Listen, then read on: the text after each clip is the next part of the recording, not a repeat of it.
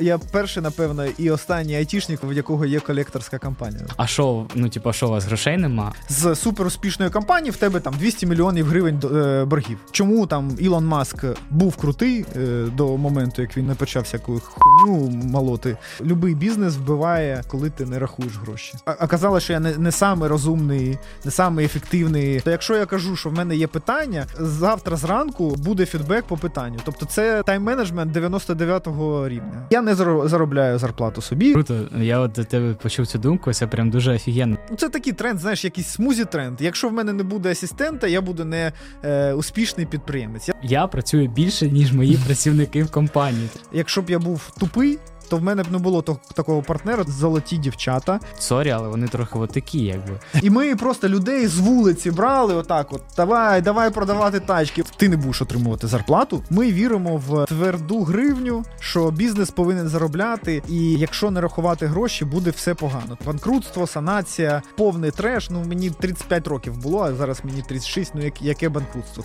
Роман уходить на пенсію.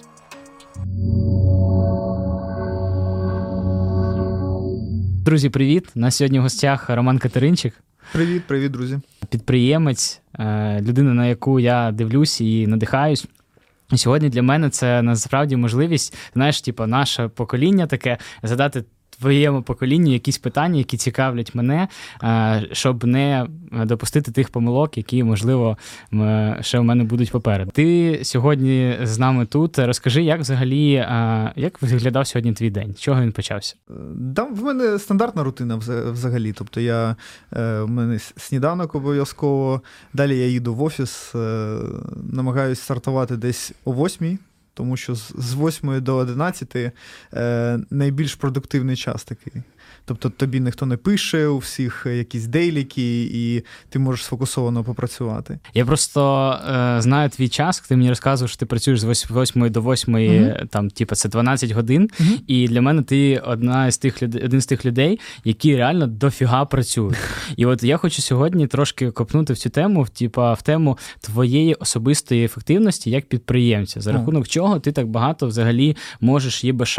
Бо ну я, наприклад, можу сказати, що я там через 6-7 годин якихось зумів, е, розмов е, і задач, я реально ну вже як вижити лимон, я енергії не відчуваю. Як це в тебе відбувається? Я думав про це, і перш за все, це стиль життя. Тобто я не не відчуваю це як роботу, тому що я е, роблю щось завжди дуже цікаве, і будувати бізнеси мені подобається. І 100% я не був би такий енергійний, якщо б я робив щось, що мені не подобається. Тому це. Це, напевно, перше правило. І так я стараюсь працювати з 8 до 8. У мене дружина завжди на 8 робить вечерю з дітьми. Тобто, в мене так я повинен о 8 бути вдома, тому що вже накритий стіл. І основна фаза дня, коли я з дітьми можу провести там годину, щось жартувати, спілкуватися, і далі вони йдуть спати. А а так, е, да, ну я не знаю. Ну тобто, я використовую стандартні інструменти всі, і я використовую GTD, і в мене є всі інструменти тайм-менеджменту. І так, в нас зараз багато проєктів. Тому, напевно, треба е, там по 12 годин це робити. Ти знаєш, е, е, досить часто кажуть, що типу, підприємці, от вони такі, там, типу, в них свобода, вони все там можуть працювати, можуть не працювати. А от там, типу, е, працівники в тебе в компанії, в них є там чіткий графік. І мені здається, реально, що. Я працюю більше, ніж мої працівники в компанії. Тобто, коли мені проводять приклад, кажуть, що я більш вільний, а я розумію, що я після е, роботи десь можу ще включатись. Я на вихідних можу ще включатись, і в цілому я типу, більше, ніж вони працюю. Ну так, тут е, тут е, такий концепт дуже дуже простий. Тобто, в тебе відповідальність перш за все. А далі ти вже е, як е, регулюєш там своє відношення до твоєї відповідальності е, твоїм вільним часом, який ти собі дозволяєш, і твоїми відпочинками і тощо. Тобто, я навіть можу сказати, що напевно ті люди, з ким я працюю кожен день, тобто там наш топ-менеджмент, вони всі так працюють. Тобто, я, ми можемо спілкуватись на якісь робочі теми і в 8 вечора, і зранку ми просинаємось там вже в сьомій, переписуємося, напевно, там десь зуби чистимо, вже переписуємось. Тобто, е, напевно, це такий майндсет у нас в компанії взагалі підприємницький. Тобто, всі розуміють, що е, ми дивимося тільки на результат, і е, будь-який підприємець розуміє, що він може працювати, може не працювати. Якщо він заробляє достатньо грошей і виконує свої якісь там стратегічні стратегічні плани і рухається е, з тою динамікою, темпом, який він собі там е, е, запланував, то може відпочивати, а може працювати. Угу. Частіше працюю. А у вас, до речі, топ-менеджери, чого вони так багато працюють? У них є якась якийсь KPI, який прив'язаний да, до результату? Да, Звісно, звісно. Тобто е, такий мій дженерал концепт, взагалі, який себе найбільш круто показав, це у топ-менеджерів повинна бути якась нормальна, гарна зарплата, яка така риночна, і вони потенці... вони всі прив'язані до фінансового результату, тобто до EBITDA там або до нетпрофіту, і вже е, від цього вони повинні заробляти основні гроші, які їм дозволять там машини купувати, квартири тощо. Тобто, е, звісно, в тебе є зарплата, але е, я хочу, щоб ти на неї не зважав. Тобто, це такий був гігієнічний фактор. Окей, я норм в ринку там тощо.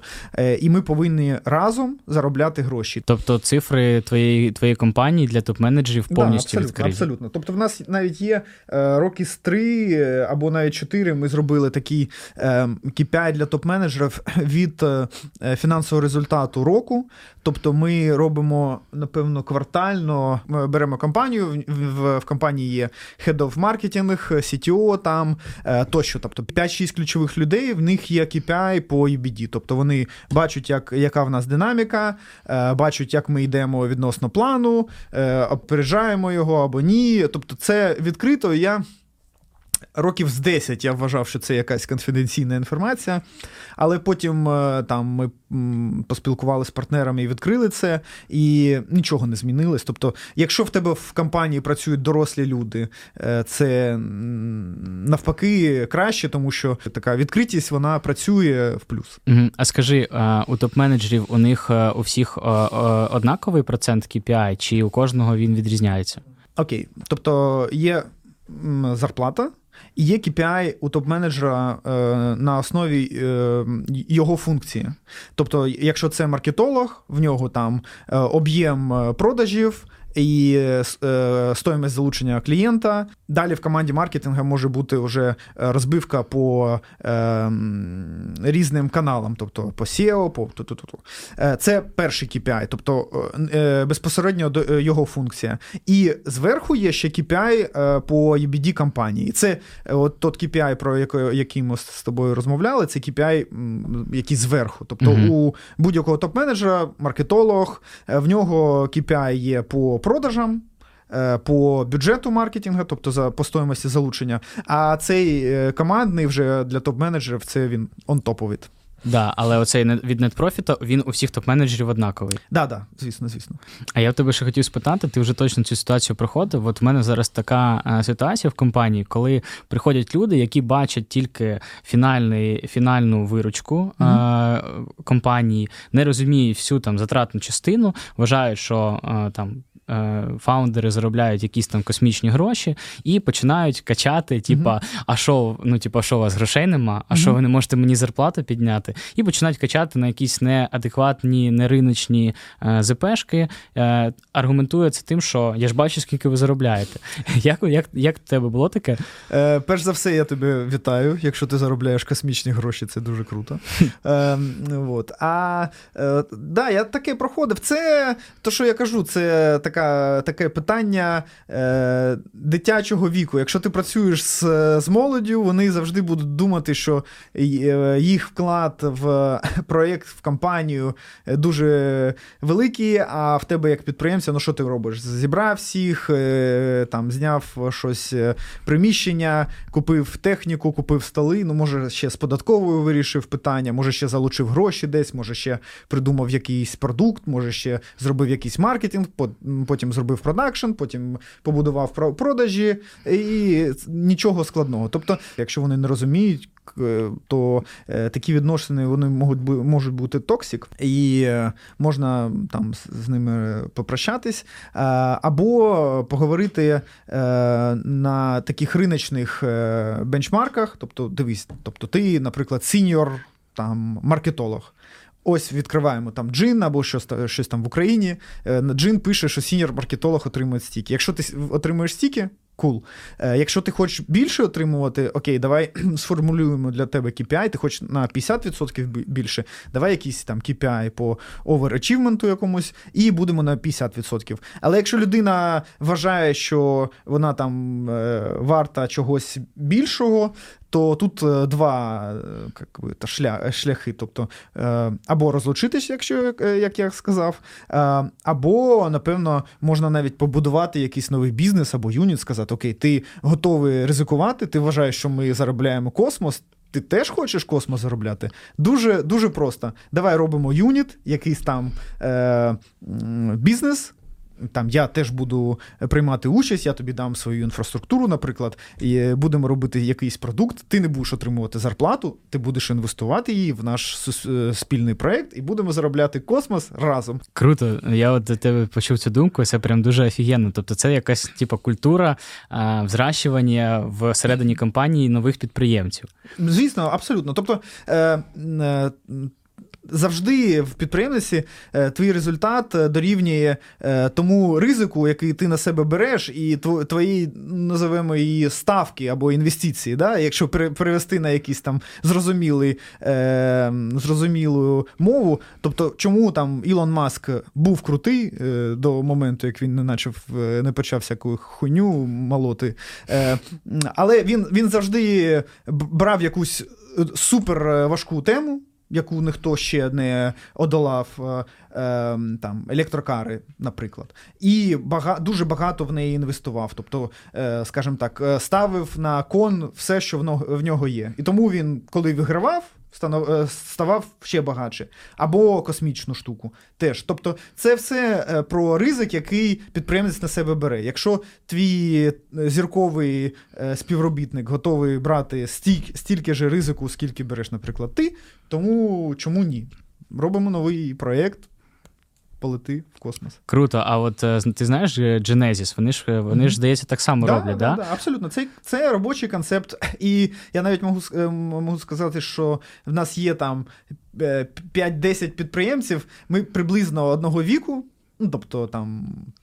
Артем Бородатюк, наприклад. І ми от е, спілкува... спілкуємось вже там багато років е, спочатку. Тобто в не... в нього була агенція, там я робив аутсорс.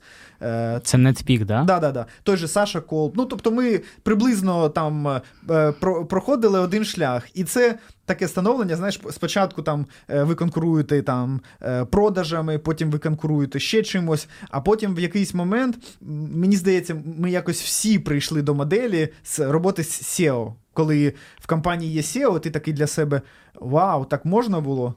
А оказалось, що я не не самий розумний, не самий ефективний, не самий крутий sales, не самий крутий менеджер. Е, Більш того, це mind-blowing, коли ти розумієш, що людина з такими скилами менеджерськими коштує, як в тебе, коштують на ринку там стільки, наприклад, там.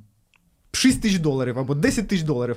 Ти такий, бля, ну я ж е, там крутий підприємець, як це може бути. Але це інше. Тобто, якщо ми кажемо, як е, Chief Executive Officer, він як менеджер, то е, крутий менеджер отримує стільки. А, а, Але якщо ти підприємець і готовий поставити е, там все, інвестувати, е, готовий до боргів, до відповідальності податкової тощо, е, ти маєш право на якийсь коефіцієнт. І ось цю модель, коли ти всередині е, компанії взрощуєш менеджерів до позиції SEO або менеджерів е, на е, окремі напрямки, тобто окремі бізнеси. Це крутий концепт. Е, В нас навіть є програма в MyCredit, вона там MyCredit Stars, її е, веде наш е, HRD Настя. І вона така непублічна програма, коли її задача е, кожного року там давати потенційно 5-7 людей, які з великим потенціалом. І вона каже, що от у нас є портрет нашого е, типового співробітника або топ-менеджера, і ця дівчинка крута.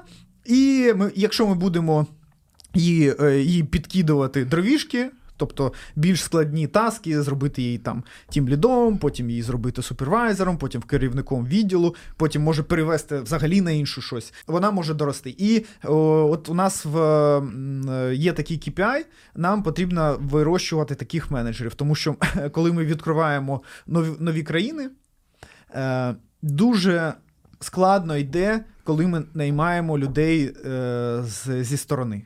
Mm-hmm. Тобто е, ми там робимо, ну тобто, в нас реально е, відсотків, ну я не знаю, 3-5 проходить е, співбесіду. І потім, коли людина їде вже в країну, це людина, напевно, з досвідом, з е, крутими скілами, яка пройшла там багато етапів, яка навіть пройшла поліграф, може, і вона їде в країну, і це ще знаєш, така е, штука, коли е, процентів 30 виживають. Тобто в нас є багато кейсів, коли людина їхала, наприклад, на Шрі-Ланку, і там через е, місяць сказала, да ні, я все, здаюсь. І це норм. Тобто я кажу, що якщо ми будемо вирощувати е, всередині компанії, то е, процентів е, відсотків сексесу у нас буде е, значно більше. Круто. А ти до мені здається досить довго сидів з SEO в Джокері, якщо я не помиляюсь. Років 12. А, років 12. А давай, от е, який ти зробив висновок, от коли все-таки потрібно SEO вже наймати в компанію? Е, в мене було два таких тригери. Перше, це енергія, коли я зрозумів, що мені дуже-дуже вже е, важко робити е, ну, на на цій позиції на, в одному і те ж самому бізнесі. Тобто, це коли було 10-12 років в там аутсорс нас був, там агентська модель тощо. І кожного разу ти в тебе такий цикл, ти знайомишся з клієнтом, ти щось продаєш ти потім робиш продукт, потім в тебе якийсь такий запуск продукту, десь вдалий, десь не вдалий, пофіксити, утримати. І ти, ти це робиш. Не 10 разів, не 20, не 100, а там в нас в Арджокері, напевно, тисячу проєктів було. Тобто ми робили такі маленькі проєкти досить спочатку, і вони так росли. Е, а ще в нас клієнти були е, десь спочатку відсотків 90 в Україні. Е, тобто, це е, це не американські клієнти, які кажуть, що все добре, дякую, що ви є, там бла бла бла. Е, це в нас така в Україні культура бізнес конкретна, тобто на там. Тисячу баксів або тисячу гривень, яку тобі платять, клієнт потрібен, повинен отримати на півтори тисячі. Тоді він буде відчувати себе красавчиком. І тобто, це таке загартування, знаєш, ковалась сталь. І, звісно, я коли там років. Через сім зрозумів, що потрібно там орієнтуватися на захід і працювати з е, е, там американцями, європейцями. Тощо в мене був перший шок, коли ми почали працювати з якимось клієнтом.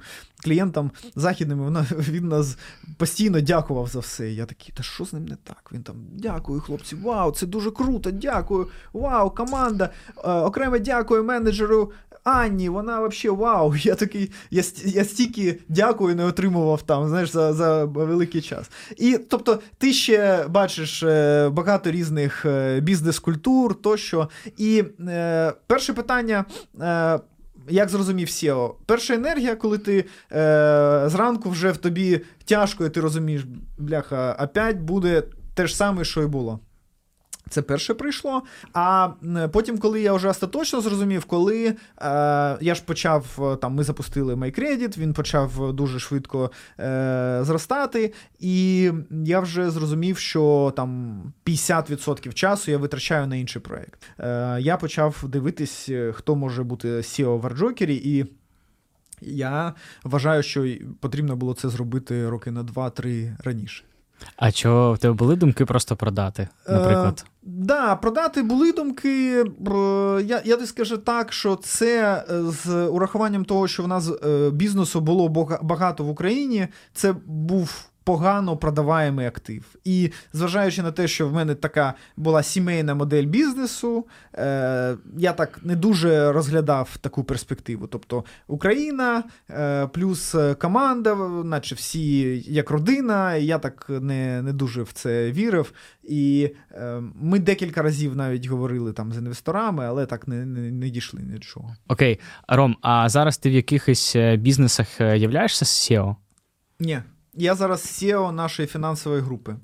А, Тобто, я спробую на простий е, людський язик. Фінансова група це mm-hmm. типу як управляюча компанія, да. яка керує всім, всіма бізнесами по всіх да, країнах. Да, І в тебе в кожній країні є свій SEO, який перед перед тобою виходить як звітує. Так, абсолютно. І а, як... І ще є керівники функцій, тобто е, CTO групи, наприклад, тобто е, CTO, маркетолог, ризиковік, там е, голова Customer Success тощо, тобто там, напевно, 12 людей, Head of Legal, Head of Finance. І е, їх задача на всі ці компанії, які в нас є, е, шерити best, best practices. Тобто, якщо він побачив тут якась е, здорова штука, він каже: а от попробуйте тут таке використовувати. Тобто така дуже дуже цікава двіжуха зараз. Угу. А тоді яка зараз твоя головна функція і над чим ти працюєш? Да, в мене головна функція, по суті, те, те чим я займаюся все своє життя, це такий біздев. Тобто я шукаю, що можна покращити в десь в, в, в текущому процесі, або в бізнесі, або в ну, бізнесі in general, і туди е, е, туди прикладую свою енергію. Ем, мій KPI – це фінансовий результат групи in general. Е, і відкриття нових ринків. Тобто, ми 2022 ми запустили Польщу. В цьому році ми запустили Е, інвестиційну площадку в Хорватії, і наступного року. Ми хочемо запустити ще, напевно, декілька країн. Тобто, моя функція е, робити так, щоб ми зростали і заробляли гроші. Угу. А от ці KPI, а, хто їх встановлював і перед ким ти звітуєш по цим KPI? Е, ну, ми окей. Тобто, я звітую, напевно, Е, перед собою і перед своїми партнерами. В нас є локальні офіси. Локальні офіси керуються локальними е, operation менеджерами або CEO. Depends on office, е, різні структури. Тобто для локального офісу це більш як е, е, повноцінна структура з директором, з командою, з усім. В локальному офісі є country менеджер це вже наш, наша людина, яка там їде, українець або українка, яка комунікує на, безпосередньо з SEO. І цей цей country менеджер він підпорядковується мені. Ми вже там будуємо плани, вирішуємо якісь кейси тощо. Я от тебе слухаю, і я от розумію, що ці всі твої напрямки це як окремі бізнеси. В кожному бізнесі є там команда, є якісь там стратегії, ресурси, задачі, проблеми. І от е, тобі по суті, ну, приходиться менеджерити або хоча б фіксувати взагалі свою увагу, типу, на 6-7 бізнесів. У мене, наприклад, зараз типу, один там або там півтора, і я вже не не розумію, де взяти там більше часу і уваги. От може тебе якісь best practices, як як ти там пріоритизуєш задачі, або там керуєш своїм часом, щоб всюди встигати. Е, я повинен сказати, що в нас е, SEO проєктів і кантрі-менеджери вони дуже круті. Тобто, це люди всі, які вирісли з нуля, і вони дуже добре розуміють бізнес. Тобто, коли е, ми кажемо, що там е, я е, якісь проекти або процеси потребують уваги, е, ми розуміємо, що там 99% питань. Е, це зона відповідальності конкретного SEO, це дуже важливо. Тобто там дорослі люди, які дуже професійні менеджери тощо. А е, то, що стосується е, practices, тобто в нас є фінансовий план, в нас є проектний план, в мене є п'ятниця, це день, якого нема. І в мене з 8 ранку до 7 вечора кожен, кожну годину або кожні 30 хвилин йде кол з як е, з кантрі менеджером по різним проектам. Тобто, це я п'ятницю, я спеціально зробив один день, коли я весь день на на Zoom або на Google Meet, е, і ми сінкаємось по всім задачам. Тобто вони репортять. Е, що є, е, які досягнення, що зараз робимо, які є блокери, і далі ми там вирішуємо по ходу, як ми рухаємось відносно плану, по продажам, по там зборам, по всім всім всім речам. І е, якщо казати. Як все це менеджери, тобто я менеджерю там двома способами. В мене є. М- в мене є професійні менеджери, які виросли внутрі компанії, які розуміють, як це працює. В мене є регулярні сінки, і в мене є е, квартальні сінки з керівниками функцій. Тобто, наприклад, груповий head of marketing, ми робимо план на три місяці. Там е, е, він керує всі, всіми локальними маркетологами, і він там каже: тут такі проекти запускаємо, тут такі, тут те робимо, тут такі блокери. Ну, тобто, вона вже якась така система є. Тобто, моя. Е, важлива задача е, в процесі біздева е, не заважати. Я більш фокусуюсь на ринках, які тільки в стані стартапа. Ну, тобто, наприклад, я жив у В'єтнамі півтора роки. Коли там був стартап, коли там було ще незрозуміло, там формувалась команда, ми шерили якісь наші практики. Е, Окей, він вже стали, вже є команда на всіх функціях. Ми там я більш фокусуюсь на інших. Отак. А чи є в тебе особистий асистент? Бо я зараз трошки розшифрую це питання, бо часто чую, що оці ну там якісь круті підприємці кажуть, що якщо ти там ну, запускаєш новий бізнес, перша людина, яку ти повинен наняти, особистий асистент, щоб ти там банально е, не менеджерив свій графік, не замовляв собі там їжу і так далі. Наприклад, я коли їхав у В'єтнам, і я розумів, що я там буду жити півтора року, я почав. Е, харіти з асистента. І я ще не приїхав у В'єтнам. в мене вже була дівчинка, вона була онлайн-асистент, вона там все замовляла, перекладала. Супер топ дівчинка. Вона е, працює зараз на дуже важливій позиції вже в компанії. У нас там у В'єтнамі е, Head of Affiliate, і вона там ну, топ-топ. І для битових речей є. Для бізнесових, ну, в мене так не працює. Тобто е, взяти асистента для битових речей, щоб е, потім він був е, CEO в компанії, в мене так не працює. Можливо, у когось працює, але в мене є асистенти там в Україні і там в якихось країнах, де я е, є. Але це не завжди full-time, це такий асистент, який онлайн, щось замовити, десь мене записати, там тощо це є. Тобто. Але я до цього прийшов, е, напевно, е, роки три тому назад. До цього я нормально менеджерів свої задачі сам і їжу собі замовляв теж без питань. Це нормально. Це такий тренд, знаєш, якийсь смузі тренд. Якщо в мене не буде асистента, я буду не е, успішний підприємець. Я знаю багато е, друзів в мене, підприємці, які заробляють багато грошей, і в них немає асистентів. А знаю е, друзів-підприємців, які, яких є асистенти, навіть асистенти у них потім стали дружинами, і вони щасливо, щас, щасливо живуть. Тобто, це багато у кожного свій кейс, і це нормально. Угу. Просто я недавно навіть бачив сторіс якогось чувака, який каже: Так, ми з моїм асистентом зрозуміло, що мій час займає те, що я їду, типа, в офіс на машині, того я вже вивільняю час, у мене тепер буде водій, а я цей час буду працювати. І я дивлюсь, типу, блядь, ну це просто ефективність, уровень Бог. Да, да. Ну, Напевно, треба виділяти е, якісь речі, які кажуть для піару і для того, щоб на маси дави, давити, а якісь реальні речі. Тобто я е, спілкуюсь з реальними підприємцями, і, е, звісно, якщо ти бачиш, що в тебе багато маленьких справ, ти їх делегуєш, і це нормально, і це треба робити. Але це не треба для цього від, відкривати інстаграм і в сторіс розказувати, що в тебе тепер є водій. Клас. Окей. Але ну, я олдскульний підприємець. Ну, це нормально. Це підприємець, який інфобізнесом займається, тому для нього це да, нормальна напевно, історія. Напевно. Але ти олдскульний підприємець, але я згадав, що ти колись е, вів свій YouTube канал в тебе була інста, ти багато виступав, в тебе брав інтерв'ю там там той же Черняк. А чого от якийсь час був, коли ти типу, сфокусувався, так розумію, на особистому бренді, а потім щось сталося, і ти зник зі всіх радарів. Так, да, да, да, Е, ну тут е, все дуже просто. Тобто, е, е, окей, е, коли почався ковід. Мене е, я сидів вдома, я думаю, так, зараз дуже добрий час, коли всі там в телегі щось моніторили, завів телеграм-канал і пішла двіжуха. Тобто, в мене такий був концепт, і я його дуже е, вважаю його найбільш таким робочим. Це коли ти пишеш про те, що відбувається навколо. І я дуже активно ввів е, телеграм-канал. В мене було 20 тисяч підписників, потім всі ці публікації, потім Ютуб е, канал я навіть зробив. І я, напевно, це все робив, якщо б е, одно хуйло не напало на нашу країну. uh І коли е, це хуйло напало на нашу країну. Е, да, Наш бізнес майже збанкрутів, і з якогось супер успішного проєкту в нас е, е, виявили, що в нас там дуже багато боргів.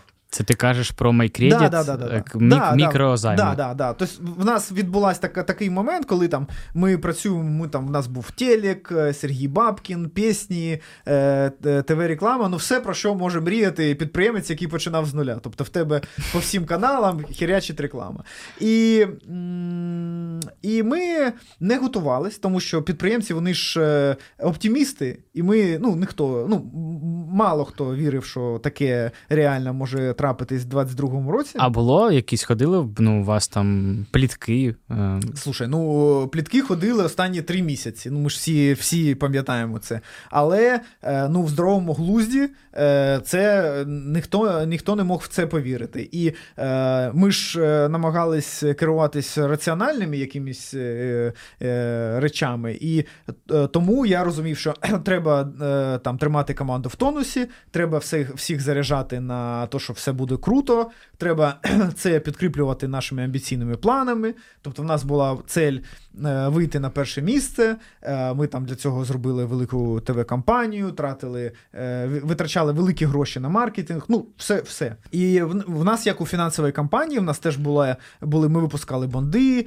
там з офіційно. В нас їх викупали великі банки, страхові компанії. Це там бонди ти випускаєш і кажеш, як як ОВГЗ в Україні. Тобто ти купуєш його, його і тобі е, за, за ним там платять 15-17%, там 20%. Тобто ви типу, брали як е, ну, гроші? В нас, да, але це інституційні інвестори, професійні інвестори, е, бага, великі банки, страхові компанії тощо. Тобто ми не не працювали з рознічним ринком. Угу. І ну, нам, коли ти дуже швидко зростаєш, тобі потрібен такий інструмент. В нас він був, він дуже гарно працював.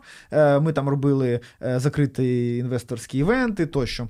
І момент такий: тобто, в нас е, в один момент е, всі гроші на руках у клієнтів, в нас е, почалась війна, клієнти не не платять, і всі всі кредитори мені телефонують, Роман, як справи, що ти, які плани там тощо.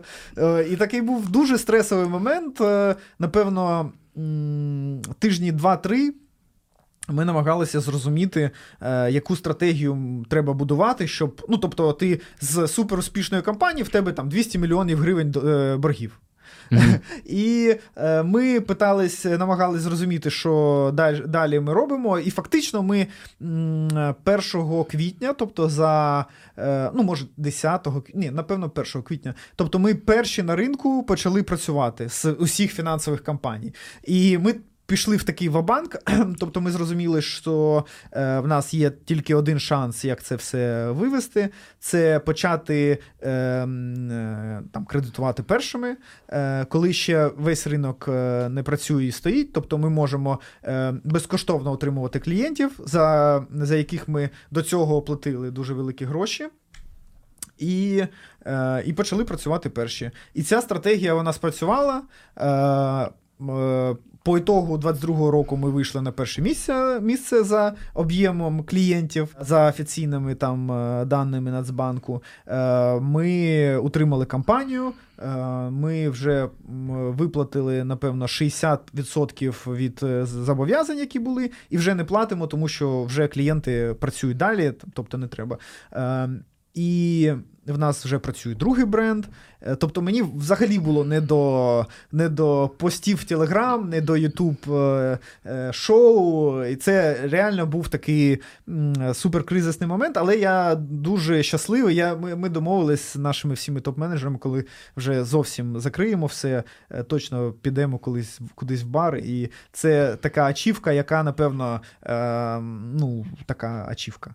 Mm-hmm. От. І я і я в тому числі фокусувався на В'єтнамі, е, тому що Е, ну я не розумів, що буде з Україною, але борги ж вони нікуди не дінуться. Тобто така була стратегія, що якщо що, будемо у В'єтнамі там намагатися заробляти, заробляти і тут платити борги. Так, це така А які ще були стратегії? Ну, може, я не знаю, може була якась сама радикальна, типа е, не знаю, їду з країни, втікаю там, і ніхто мене ніколи не знайде. Е, Ну, звісно, це найбільш проста стратегія, але вона е, означає, що ти втрачаєш бізнес. Тобто ти там банкрутство, санація, повний треш. Ну мені 30, 35 років було, а зараз мені 36, ну як, яке банкрутство. Тут, е, е, Плюс ми ж бачили, що е, що є як, якийсь шанс. Тобто, ну, це е, І в мене партнери такі, вони сеньорні. Тобто, е, це був, Не вихід був, да? Ну, це був, був не, не вихід, я навіть про про таке не думав. Ну, тобто, Я знаю, на ринку хтось намагався так робити, може хтось і зробив,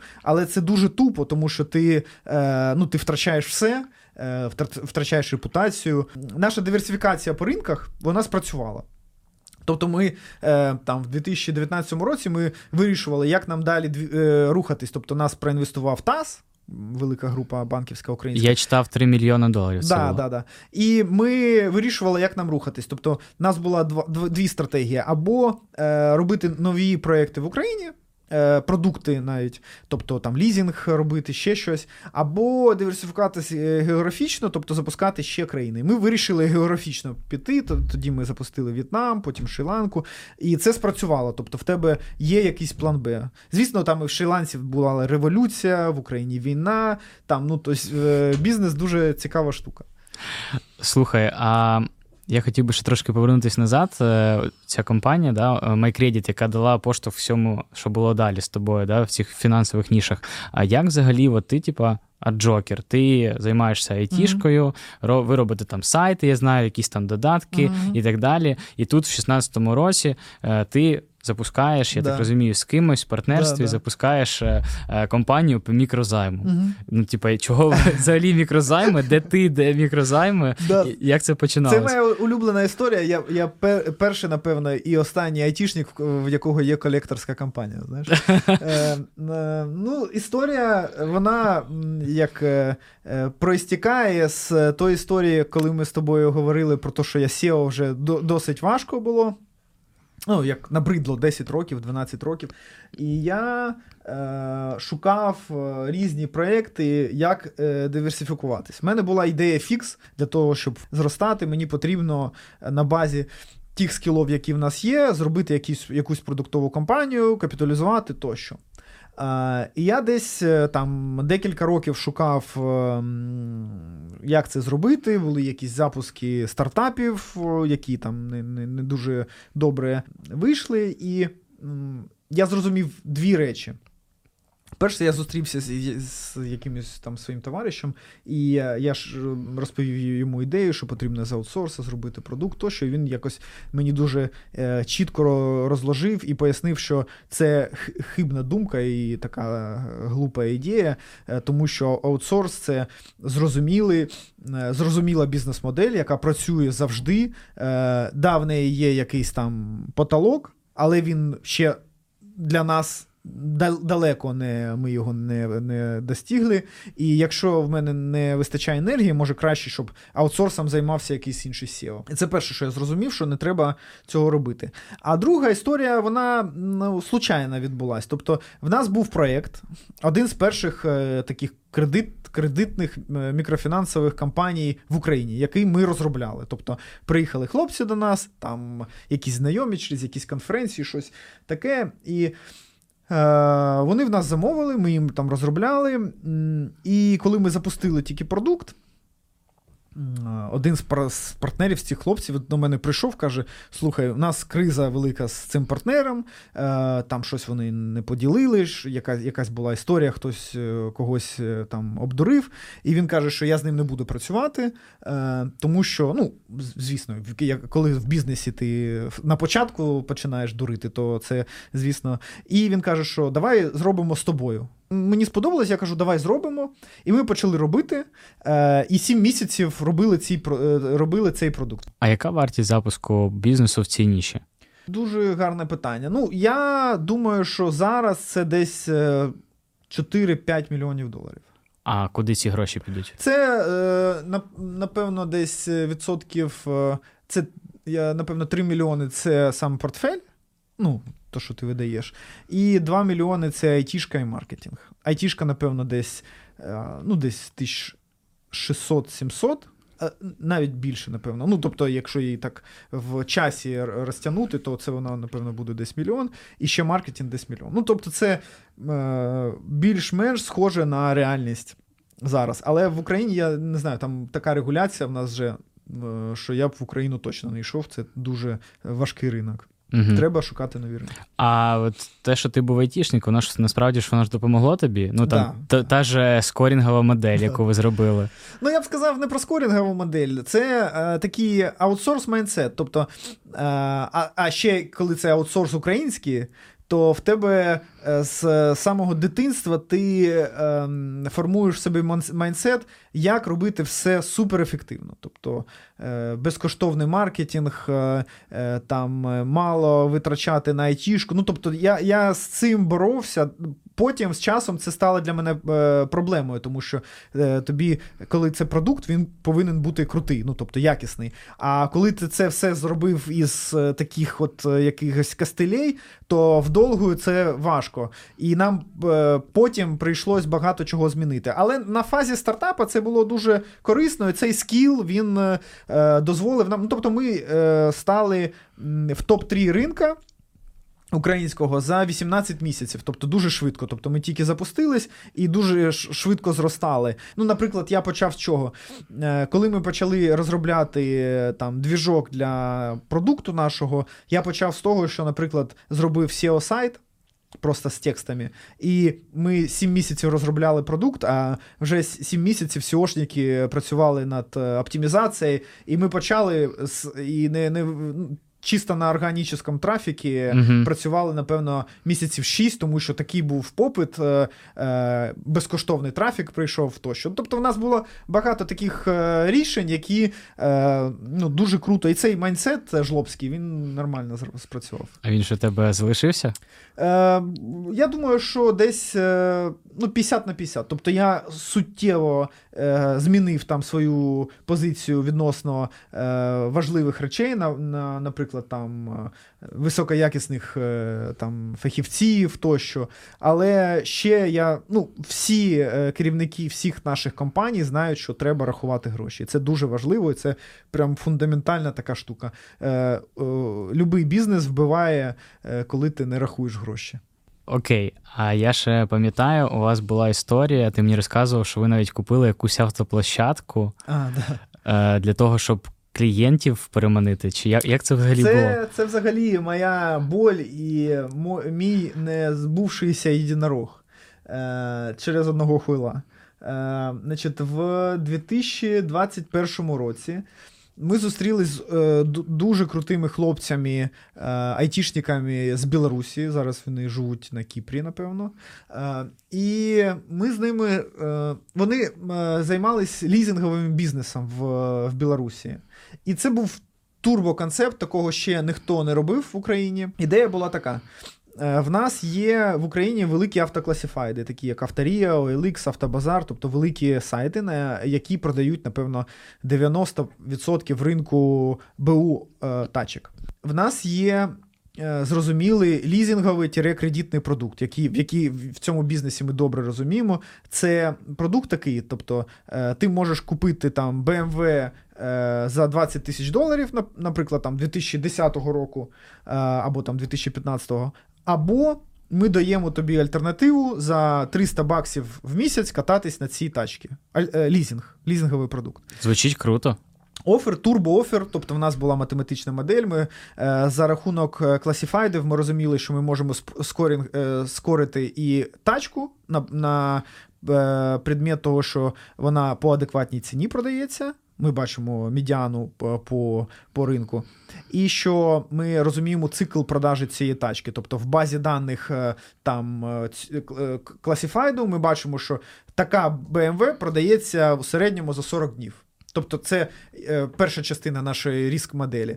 Друга частина ріск моделі клієнт І ми в MyCredit, у нас там база 3 мільйони клієнтів, і там ми розуміємо, як працювати з е, у бюро кредитних історій тощо. Тобто ми це все в кучу зложили, в нас вийшла супер бізнес-модель.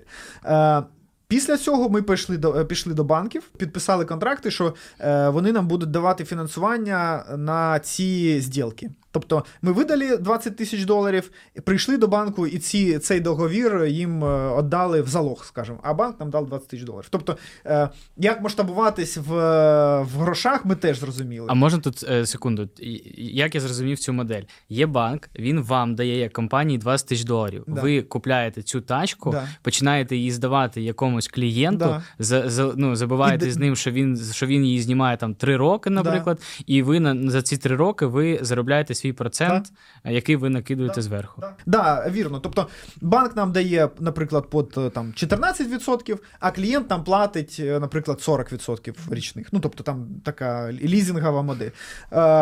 Ось. Е, І ще плюс е, в лізінгу класна штука, що тобі дають 20%, клієнт повинен дати тобі як down payment, тобто за тачку. Тобто, ти, коли е, е, купляєш за 20 тисяч доларів, ти 4 тисячі доларів даєш як, одразу одразу і потім платиш по 300 баксів. Тобто, все.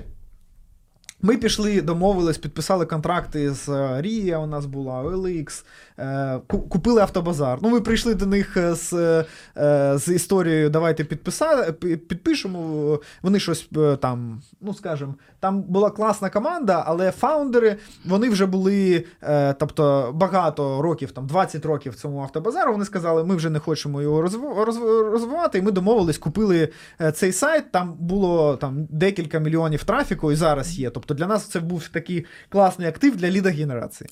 А можеш, якщо е, не секрет, типу, скільки коштує бізнес, який генерує там декілька мільйонів трафіку в місяць? Uh, ну, це це it depends е, on the business, you know. Uh, тобто, ми його ні, не, не можу сказати. Окей, це більше купили. мільйона доларів. Ну, це десь щось Плюс в районі. Да, да. Окей. Там важно, важно ж не скільки там трафіка, а важно, скільки він заробляє. Uh-huh. І е, відносно, тобто, якщо в тебе 100 мільйонів трафіка, а ти заробляєш тисячу доларів, то, то твій бізнес нічого не коштує.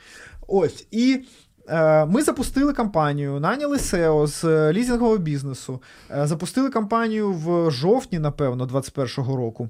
І за жовтень, е, листопад і грудень ми видали 200 тачок. Тобто він отак полетів. Просто. Тобто, в нас в нас було 300 лідів в день, і ми ще нічого не не настроювали, не качали. Не... Тобто, це було так. Тобто, кол-центр там горить. І ми просто людей з вулиці брали, отак: от, давай, давай продавати тачки. Вони там, да, все. Ну тобто, я я дивився на це, і я розумів, що ну все, це мій єдинорог. Мільйони, мільярди. Фантастика, да. Ну тобто, попит є, е, сорс е, гроші, де брати є. От. І ми видали е, на 2 мільйони доларів щось таке. Ну, тобто, видали там щось 200 200 машин, і почалась війна, і почалась жопа. Тобто 30% е, тачок е, опинились там на окупованій тимчасово території, 30% тачок виїхали з України. Е, як, якийсь відсоток тачок е, потрапив там під обстріли, і ми такі, в нас була база 200, а потім вона така: ну там, війна, і там в тебе там 100. Ну і вже ми закрили цей бізнес одразу. Е, Ми потім продали портфель в іншу компанію.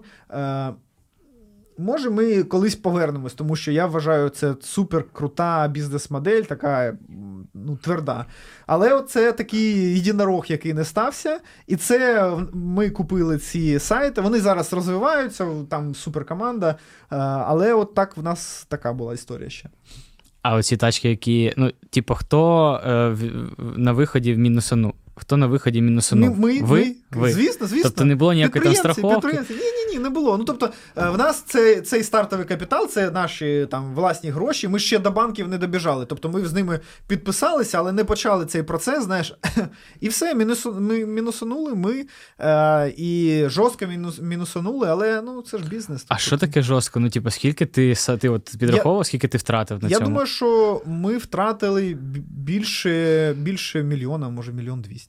Ну, тобто, повернули десь 1600-700, щось таке. Слухай, тут в мене таке цікаве питання. От е, я чую, що у тебе досить багато, ну знаєш, е, рівень е, оцієї, оцієї неопределенності і рівень стресу і відповідальності на твоєму рівні. Ну він, типа, кратно вищий, чим чим це там є в мене або mm-hmm. там в інших людей. Як тобі вдається, коли в тебе там мінус мільйон, там мінус там ще яка, яка там 200 мільйонів той портфель, там да mm-hmm. як тобі вдається з цим всім справлятись і не ну ти знаєш, типу, не скрутитись в клубок і не сказати, типу, нахер все, я закриваюсь? Е, Та ну не знаю. Ну це ж е, спосіб життя, це ж не якийсь проєкт, який ти робиш. Це е, ну я кайфую від того, що я роблю. Я кайфую від того, що я працюю з розумними людьми. Да, є челенджі, десь е, десь щось вдається, десь щось не вдається. Це такий підприємницький, напевно, майнсет. Тобто підприємці всі трошки трошки не в собі, і підприємці всі бачать можливості, і в них зриває дах, і вони хочуть е, спробувати зробити. Тому що якщо в тебе колись один раз вдалося, ти думаєш, що буде вдаватися завжди, але не буде вдаватися. Тобто тебе це не вибило з колії, не Ні, там не вибило. депресія. Ні, не вибило. Ну тобто, ти ж е, підприємець завжди е, живе у майбутньому. І в майбутньому я е, малюю собі картинку, коли я виплачую там борги, які в мене є, і заробляю гроші на тих е, проєктах, які я от запускаю або зараз працюю з ними і тощо. Круто. У 2019 році ми вже про це говорили. 3 мільйони ви підняли від да, ТАС. Да. Це було е, ну, типу, ціленаправленно, ви шукали інвестиції, чи це просто так е, випадково сталося? Сталося це випадково, тому що в ТАС була така інвестиційна команда. Вона і зараз є. Ми з ними дуже дружимо. Класні такі талановиті дядьки. В них же є банк. Е, другий банк, в них є Монобанк, Необанк, один, другий, третій, в них є страхові аптеки. Ну, тобто вони вони дуже-дуже круті. Це тобі потрібно їм задавати питання, спитати Сергія Леонідовича Тігіпко, як він вивозить оцю всю історію з заводами, з аптеками і так далі. От, І вони до нас прийшли. Е, перший раз там е, е, вони не повірили, і десь за півроку ну, там була така концепція. Ми зустрілись, кажемо, що ми отак зростаємо. Ми вважаємо, що така у нас оцінка. Якщо хочете, давайте інвестувати. Для нас це було. Ну, не то щоб критично, але ми для себе це розглядали як старшого партнера із банковського сектора, який нам допоможе подорослішити. Тому що ми ж були стартапери, айтішники, аутсорсери, там е, е, Бог зна що, а тут е, старший партнер, який тобі скаже, так, от цю херню не роби, оце роби, там туди йди. Ну, тобто для нас це така була концепція. Ну, це смартмані для вас були. Абсолютно, це 100%. Е, але вони спочатку, е, спочатку не повірили нам, і ми сказали, так будемо зростати. І потім десь е, місяців за сім на якійсь конференції я знову виступав, е, і ми з ним з ними побачились, я їм сказав таке щось, типа ми казали, що ми отак зростемо, а ми зросли отак. Типа, сорян, е, там зараз коштує дорожче. І вони так ну, поржали, поржали, і потім ми зустрілись і вже е, і вже зробили е, зділку. Ну, Тобто, я вважаю, що це. Таке хороше партнерство, тобто ми далі працюємо у всіх ринках, де де, де ми є. А який фінтеху тоді був мультиплікатор? Слушай, ну мультиплікатор це ж завжди як домовишся. Тобто угу. тут нема нема такого. Тобто, ну, я Ну, думаю... стандартів нема? Типа там від ну, 6 до 8, ну, наприклад. Ну, кажуть так, ну кажуть так, ну в нормальній економіці, ну в економіці без війни. Ну, може, це не в Україні, а в е, інших економіках. Ну, я не не дуже довіряю цим всім бенчмаркам. Е, хоча, звісно, тобто, в нас. Е, який в нас був бенчмарк? Десь 5, напевно, 5 річних і біда, щось таке. Угу. А це ж був кишин. Так, да, звісно, кишин. кишин. А не було в тебе якогось соблазна, якусь частину в кешаут, ламба, дом? Мальдіви. Та ні, ну це це не про мене. Тобто, я ж живу в майбутньому, я хочу, щоб група була більше. Тобто, тоді тоді був один MyCredit, в якому працювало, напевно, 70 людей. Зараз нас 500 або 600 людей. Ну, тобто, мені це подобається. Ламба мені не так збуджує, як оце е, відчуття країн, CEO, двіжухи. Оце мені більше подобається. А чого? Тому що ти вже в мене які варіанти? Перше, що ти вже подорослішав. Друге, що ти вже це все пройшов, бо ти вже, ну я пам'ятаю, що ти ще в Харкові на Порше їздив. Mm-hmm. Третє, не знаю, чого тебе це не драйвить. Е, ой, ну це добре питання. Напевно, що якась психологічна тема така. Знаєш, що що мене так е, там батько е, мені завжди казав, що треба фокусуватись на праці і не фокусуватись на якихось зовнішніх атрибутах. І я вважаю, що в айтішці, в, в аутсорсі, напевно, це теж якось закарбували, що всі такі, ну, без інстаграм сторіс про асистента і ламбу. Трампу. Тобто це інший, напевно, такий просто майндсет, знаєш, е, багато факторів. Тобто мені е, буде дискомфортно, якщо я щось е, буду на показ робити, а не буду цьому відповідати. Ну, яка ламба де в Україні ламба? Ну, так. Окей, а скажи, а взагалі, як коли в тебе з'являється інвестор, це складніше? Типа там звітувати, mm-hmm. враховувати чужу думку, як, якось mm-hmm. там зустрічатись постійно з інвестором? Е, слушай, це напевно дуже залежить від двох факторів. Напевно, основний фактор це ступінь твоєї зрілості. Тобто, якщо ти вже е, зрілий підприємець, ти добре розумієш, що ти робиш і куди йдеш, ти можеш інвестору. Партнеру своєму е, пояснити ситуацію, і в тебе є clear vision, е, тобі не складно. Але якщо ти е, ще недостатньо сеньорний, то це додаткова, але да, це додаткова відповідальність, але я думаю, що це також і можливість зрости. Тобто, якщо, от, наприклад, у нас стратегічний інвестор, ми зустрічаємось, наприклад, десь раз на місяць. Е, частіше за все, це Zoom якийсь, або просто дзвонок, як справи, там що ви робите. Е, І ми е, завжди йдемо з конкретними питаннями. І ми ми можемо отримати якийсь класні такі е, поради, які реально вісомі. Тобто, в мене, наприклад, от був приклад. Я зустрічався е, з партнерами там е, два дві, два тижні тому. Е, ми зустрічалися в Києві. і У нас була, був кейс, коли був ковід, ми відкривали Шрі-Ланку. І я обирав відкривати Шрі-Ланку чи Філіппіни. Наприклад, Філіппіни я порахував, там треба 3 мільйони доларів, а Шрі-Ланка на 1 мільйон. Я думаю, зроблю легше, тому що ковід там якась херня не зрозуміла зараз з економікою, з компаніями. І ми коли сиділи і розмовляли, я кажу: от зараз будемо робити Шрі-Ланку. Е, мені кажуть, така яка Шрі-Ланка? Там немає людей, там ВВП немає, там проблема з валютою. Що ну, типа, навіщо це тобі? Я кажу, в мене вже є команда, вже є план, вже за мільйон зробимо безбитковість, будемо заробляти гроші. І там така штука, типа, ну хочеш роби, але це фігня.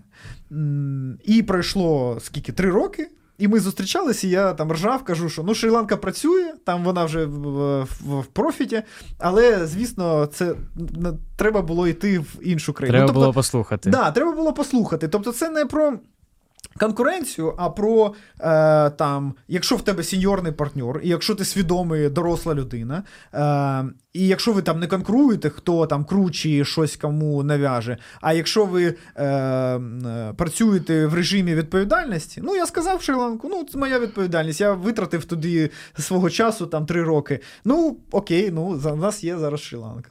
Е, тобто, ні, я я не вважаю, що це проблема. Якщо в тебе партнер профільний, нормальний, якщо ви дійсно партнери, якщо у вас якісь цінності, тобто ви їбашите, а не там один їбашить, а другой на Ламборджині катається, напевно буде якась фігня. Типа, вот. І ми свідомо, до речі, коли ми отримували перші інвестиції, ми свідомо відмовлялись від е, непрофільних чуваків, тобто які там заробляють на грарці, або там на газі, або ще щось. Ми розуміли, що в нас е, будуть, е, можуть бути така така ситуація, коли вони там не, не розуміють ринку або не розуміють не розуміють фінансів. Тому для нас Money в той час була класна штука. А ти хоч раз зустрічався з Тігівкою особисто? Так, да, звісно, я ж кажу, два, дві, два тижні тому ми зустрічалися, і я кажу, що надо було йти в Шрі-Ланку. Ну, пожали, і все. Ні, я, ми я, просто, я просто думав, що він, типа, там хедов, але він Ні, не він, звісно, хедов, він дуже крутий, тобто сеньор, сеньорний такий а, підприємець, але він е, завжди, якщо треба зараз подзвонити, він точно візьме трубку, що там у вас як відбувається і що. Тобто, якщо я кажу, що в мене є питання, е, він він одразу записує в блокнот, і завтра зранку е, буде фідбек по питанню. Тобто, це ну, це тайм-менеджмент 99-го рівня. А це якось тішить твоє его, що в тебе такий партнер, і що ти взагалі став для для цієї людини цікавим? Ну, напевно, в якомусь в якомусь моменті так. Але з іншого е, з іншого боку, я ж розумію, що я е, як е, керуючий менеджер. Тобто, я, якщо б я був тупий, то в мене б не було такого партнера, тому що він би не не пропустив такого. І я ніколи не ганявся за кимось сеньорним. Тобто, ми от спрацювали, подивились на цифри, ми працюємо вже скільки там. 4 чи 5 років. В нас не було ніяких там питань по там, фінансам, по якомусь там е, такому. І ми розвиваємось, тому ну, напевно це якийсь він-він. Але тобто група е, група банківська їх більш сфокусована на українському ринку, тому що вони тут експерти. А ми таке е, стартаперське міжнародне крило, і ми займаємося цим міжнародним проєктом. Скажи, а я от е, не до кінця розумію їх модель. Вони зароблять в кінці, коли вони продадуть вашу долю, чи вони зараз в процесі там щороку отримують також? Звісно, звісно, ми ми е, cash-oriented бізнес, тобто ми не е, ми погано сприймаємо ці капіталістичні політичні приколи про те, що ми там капіталізуємося, вийдемо на біржу тощо. Тобто ми віримо в тверду гривню, що бізнес повинен заробляти, і е, якщо не рахувати гроші, буде все погано. Тобто, ми в нас. Головний KPI будь-якого стартапу це беззбитковість і повернення інвестицій. Якщо це є, перше і друге, ти можеш ногами відкривати двері до будь-якого інвестора, до кого, е, кого завгодно. Окей, е, мені як більш молодому підприємцю, ти міг би дати пораду, якщо я е, буду планувати якогось інвестора знайти для свого бізнесу. Е, на що мені звернути увагу, е, та як мені взагалі зрозуміти, що от настав час, що мені треба шукати інвестора? Ну тут дуже дуже просто. Якщо ти розумієш бізнес і розумієш, як змасштабуватися, тобто в тебе є юніт економіка, і ти розумієш, зараз ми, ми покладемо долар, а заробимо долар 40 або долар 30 там через такий час, то має сенс е, шукати гроші. Е, якого інвестора? Це дуже складне питання, тому що. Найкраще за все інвестор з індустрії. Або з айтішки, або з трафіку, або з ну, того, того, хто розуміє, що ти робиш. Оце основне. Окей. А Ви пішли у В'єтнам. Угу. Скільки часу зайняло взагалі відтестувати там бізнес, е, якусь ну, ідею і дійти до беззбитковості? Ну, е, тестувати ідею нам не не треба було, тому що ми йшли свідомо в ринок, де вже така бізнес-модель працює. Тобто ми е, бачили фактори, що що там 100 мільйонів населення, дуже добре internet penetration, ВВП зростаюче. Е, і є такі моделі, тобто вже такі компанії є на ринку. Для нас це дуже добрий знак. Уйшло десь 6 місяців на побудову з першої команди і побудову продукту. Потім ще, напевно, місяців 6, щоб це все переробити і зробити по-нормальному. І безбитковість у нас було, напевно, десь за 18 місяців щось таке. Тобто там до двох двох років. А потім вже почалось найбільш цікаве, почався почався ковід. Е, це так сразу бах, і ти здувся. Потім у нас був, була велика фрод-атака. Е, це коли е, нам імітували, що це реальні клієнти банківські, а це були фродстери. Ну, тобто, Це конкуренти, чи це, хто це вигадує? Е, ні, це такий системний фрод. Тобто вони, наприклад, необанки азійські, вони ж е, показують там мільйон клієнтів за 6 місяців, 2 мільйона там за 12 місяців, там зростаємо все. Тобто це така IPO-шна, красива інвесторська історія. Але коли ти копаєш внутрі, там можуть бути з цього мільйона клієнтів там е, мертвих душ 300 тисяч. Для нас це було так дуже такий важкий удар, е, і ми потім відновлювали, відновлювали ще 6 місяців. Тобто ти балансуєш завжди між. Ну, між якимись викликами. Я пам'ятаю, ти взагалі розказував, що ти, коли запускав В'єтнам, ти навіть не був там фізично перший час, а ти наняв туди якогось SEO, угу. і він замість тебе там формував команду перший час. Е, щось. Ну там там була історія. В нас був завжди кантрі-менеджер, українець, який там, і був локальний SEO. Локал SEO у нас був такий, і він зараз є такий сеньорний чувак, е, там, напевно, йому 45 років, може навіть 50. Е, і він формував команду, а наш кантрі-менеджер він давав best practices, там він був таким зв'язуючим звіном між айтішкою і локал командою. Тобто в нас е, е, headquarters в, в Києві. Києві, в Харкові. Headquarters це ну? Headquarters це де наші айтішники, основні маркетологи. Uh-huh. Тож. Е, і, Але локальна команда це operations, це е, кол-центр, це там ну, local operations, бухгалтерія. Вот. І да, перший час, але ми їздили. ну, не, не, не можна сказати, що взагалі нікого не було. Тобто в нас постійно там хтось. Е, українець якийсь був. Тобто, або це кантрі-менеджер у нас був, потім я приїжджав там на три тижні, потім потім мій партнер приїжджав, і ми так змінювалися. І ти ж здається, коли почалась війна, ти там був якраз. Е, да, да, Це це була така ну, історія, що я прилетів туди, е, поселився в готелі, а там ще треба було. Там же там тільки закінчився ковід ковід термін, і там треба було 5 днів бути в ковід-готелі. Тобто Типа карантина. Не, да, не виходити. І я тільки прилетів, заселився в готель. Е, проснувся зранку, це була 9 ранку по В'єтнаму, і нам об'явив хуйло війну. Тобто, це е, це було четверта ранку в Києві, тобто там же time difference. Е, і ось така історія. Я 5 днів сидів, понятно, в в номері, але всі, все було вже інше. Але потім ти фінально залишився в В'єтнамі, далі качати да, вже да, фізично. Так, да, да, Ну я зрозумів. Тобто е, в мене дружина, діти були в Україні, е, потім вони почали виїжджати. там, е, І ми так поговорили з партнерами, поговорили з дружиною. Тобто у В'єтнамі був робочий проєкт, який там зростав. Я зрозумів, що, напевно, саме найбільш таке розумне рішення буде там сфокусуватися на локальному ринку, щоб. Ну, якось балансувати ці борги. Е, і е, дати щось локальному бізнесу, щоб е, зрости. Тобто я там був, напевно, десь 14 або 16 місяців взагалі прожив там. Угу. А зараз ти вже не там живеш? Ні, зараз не там вже. Зараз вже родина в Європі, а я так Європа, і от в Києві. Угу. А скажи, от я коли був в Азії, я помітив, що ну, типу, вони дуже відрізняються від е, від нас по менталітету, по всьому.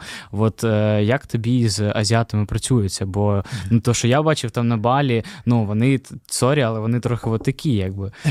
Що твої в'єтнамці? Ну, дивись, е, я би сказав, що е, В'єтнам, В'єтнам має дуже великий е, потенціал з точки зору. Такої праці системної, е, дотошної праці. Тобто не е, не, не зря е, у Найка там 70% 70% е, виробничих мощностей Найки.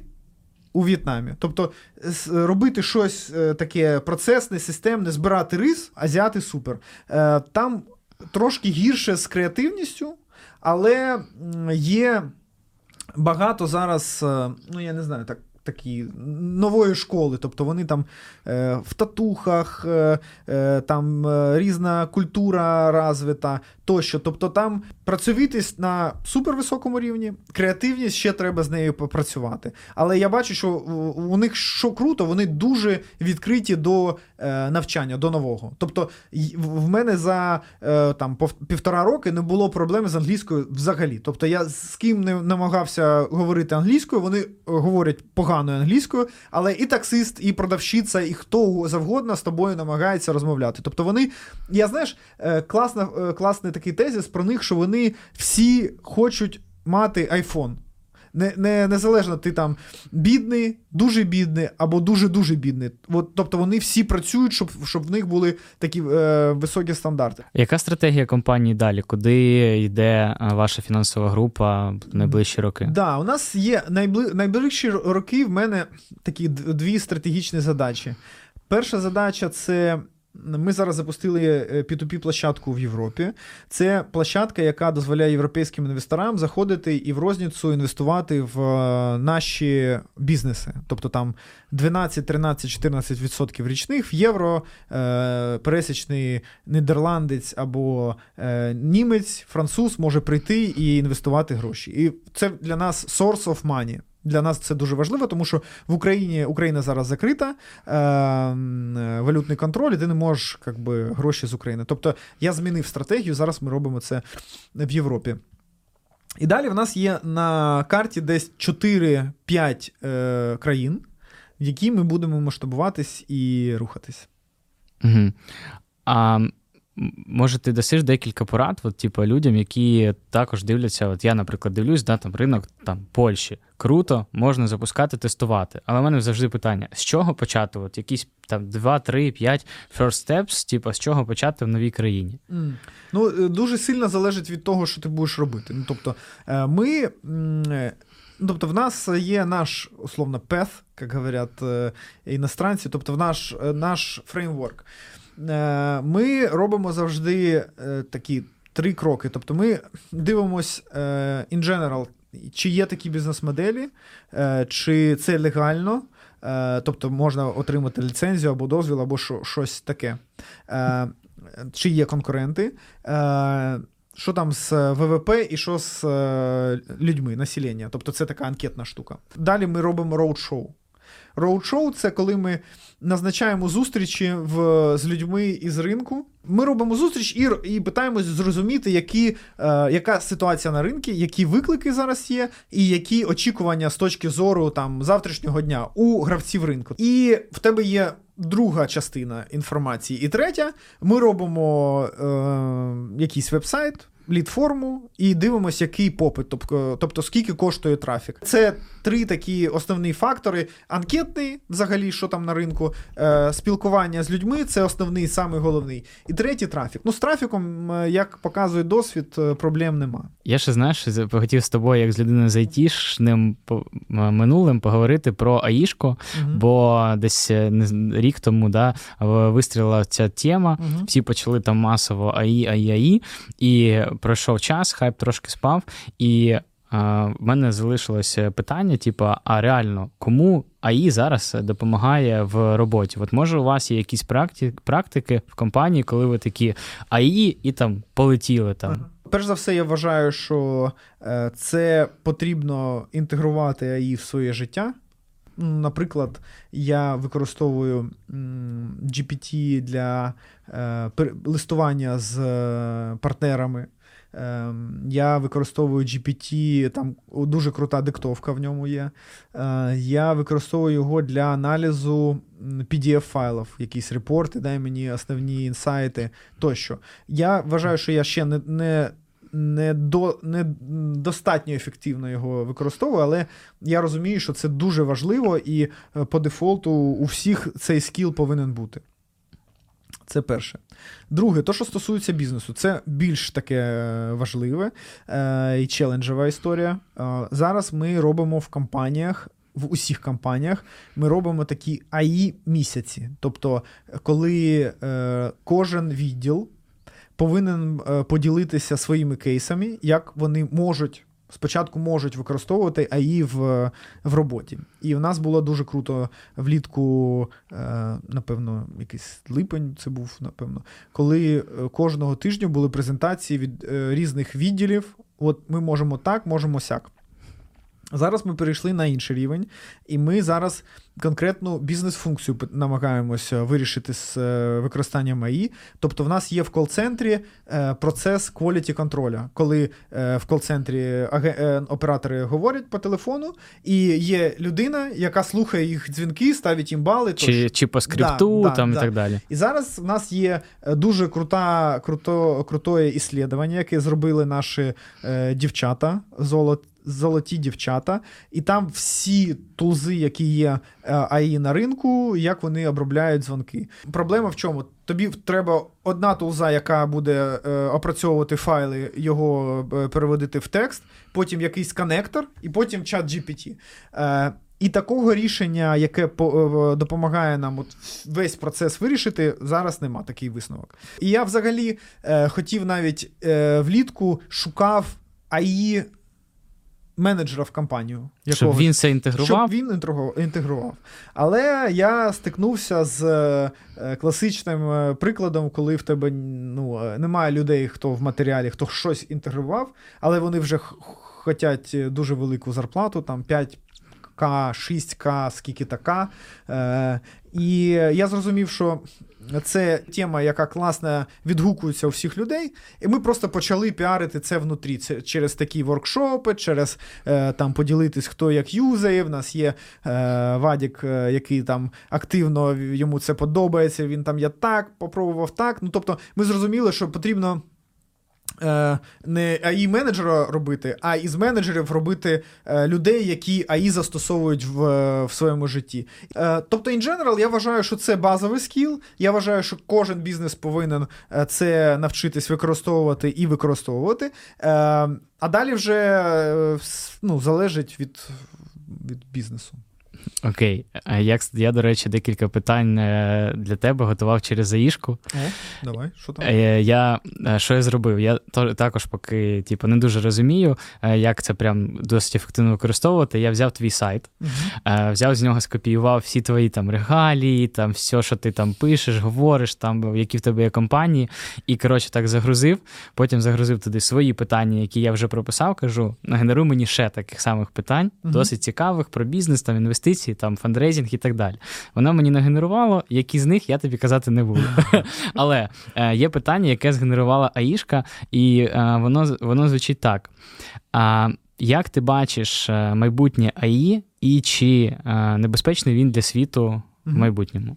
Я вважаю, що майбутнє АІ ну, прикладне майбутнє, напевно, це буде по дефолту е, використовуватись людьми. Тобто я бачу, що його будуть використовувати і в навчанні, і в роботі, і він значно як всі технології, він значно е, прискорить наше життя і зробить його більш ефективним.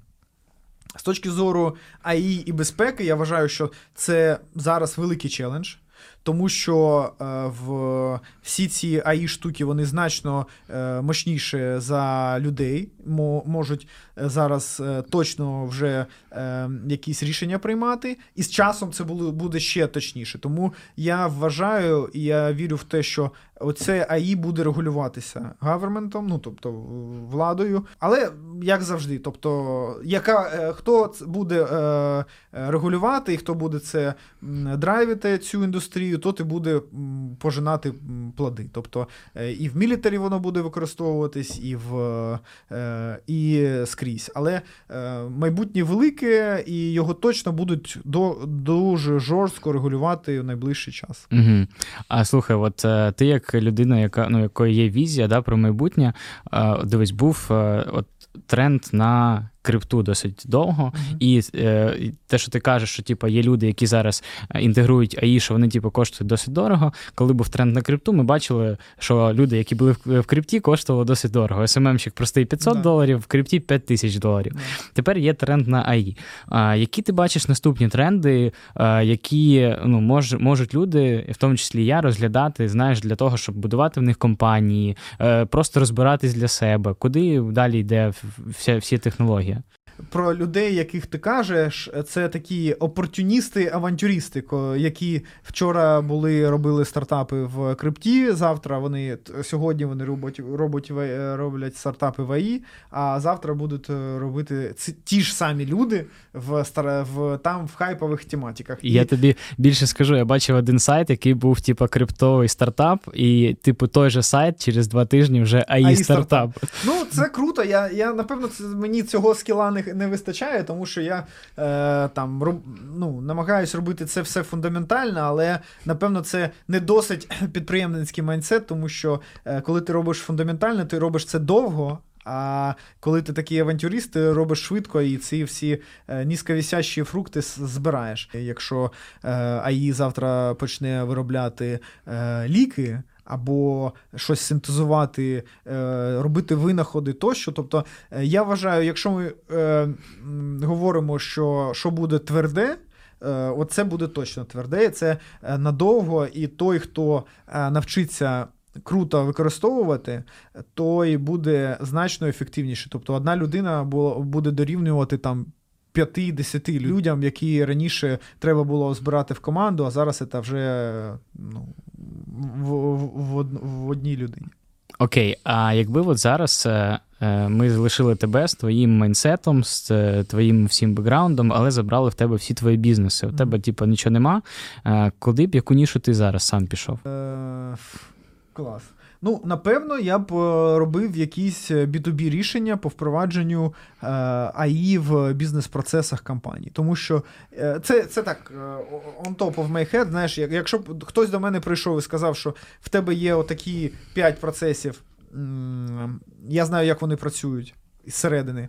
А а ще я знаю, як їх зробити, щоб вони працювали ефективніше. І ось тобі солюшн на базі е, АІ. Е, напевно, це б ну, це б така була штука, яка точно буде буде працювати. Ну, це, Тобто це цінність, яка е, вдовгу переносить бізнесу гроші, е, і вона використовує сучасні технології. Це і цікаво, і ти розумієш, яку цінність ти дає, даєш, і ринок дуже великий. Ну, Тобто, наприклад, якісь AI-чат-боти про про які зараз багато говорять. Тобто це дійсно крута штука, яка, якщо вона там в Вікіпедії е, компанії пароїться, збере інформацію і зробить якийсь крутий продукт, е, ну тобто буде відповідати на питання, ну що може бути краще.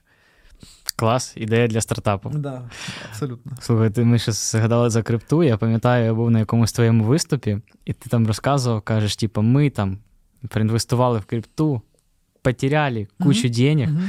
А скажи, а, ви тоді зафіксували цю суму, чи ви, типу, ще дотримали до. Ні, ще потеряли. І ще потеряли. Угу. І скільки ви всього потеряли? Я не хочу, щоб моя жінка подивилась це відео, тому що вона мене завжди питає. Ми там десь в компаніях, і мої друзі знають, і вони там починають жартувати про крипту, про мої успіхи в крипті. І вони знають, скільки я потеряв. І моя жінка е, потім вона так під час розмови не питає, але потім ввечері, коли ми приходимо додому, вона так сідає і каже. Ой, ну а що там в крипті? Що там багато? І я не хочу про це казати, але там дуже багато, і там оці машини, які ти казав, там можна було б такі машини купити. А твоя жінка взагалі знає, скільки ти заробляєш? Е, Ні, не знаю. Не знає? Не знає? Чого? Ну це ж бізнес. Ти вчора заробив, завтра потеряв, післязавтра ще раз заробив. Тобто я теж конкретної суми не знаю. Окей, але порядок цифр знає? Ні. Ну, у нас так Ну, навіщо? Тобто, може, там ти вже е, доларовий мільйонер кожного місяця, а вона думає, що ще ні. Ні, ну ми кожен кожен фокусується на на як, як, якоїсь. Е, ну, тобто, на, в нас немає на пов'язки дня таких обсуждень. Те, що нам треба, там то, що треба для родини, для дітей, у нас це є. А більше, ну тобто, нам це теж, напевно, важлива штука, коли ти не. Ну, коли в тебе є, ти можеш піти там в ресторан або щось купити таке, що тобі потрібно, але не більше. І воно воно нас все таке тонизує і робить людьми, а не. Mm-hmm. Ламборджині інстаграм самцями. А скажи, а куди взагалі ти інвестуєш? І чи інвестуєш ти свої гроші? Так, да, я інвестую зараз свої гроші в свої компанії. Е, як я казав тобі раніше, ми всі стартапи країни, які ми запускаємо, ми їх запускаємо з е, власних грошей. І е, як на мене, це така стратегія, яку я обрав. І зараз я планую там наступні там років 5 слідувати цій стратегії. Тобто, в нас вже є кейси там в таких от е, бізнес-моделі в різних країнах, які спрацювали, і я бачу в цьому потенціал, і тобто інвестую туди. Е, іноді є якісь проекти, але е, за з 24 лютого я не намагаюся не розфокусовуватися. Окей. Тобто ніяких там квартири, машини, будинки, пасівний доход, оці всі проценти. Ні, ні, зараз було це все було до до початку повномасштабного вторгнення. Зараз е, ми намагаємось е, е, бути максимально ефективними і фокусуватись на наших проєктах. Окей, а, зрозумів. А чи є сума? От, ну, типу, от ти тобі вже 36, да? ти все ще в бізнесі дуже активно зранку до вечора. Чи є от сума або якийсь, якась метрика, після якої ти скажеш, типу, все, угу. Роман уходить на пенсію? Ні, я думаю, нема. Ну, тобто, це це питання таке філософське. Е, це ж е, проблема, що ну, це ж майнсет. Тобто, коли субота, в мене є чек-ліст на суботу.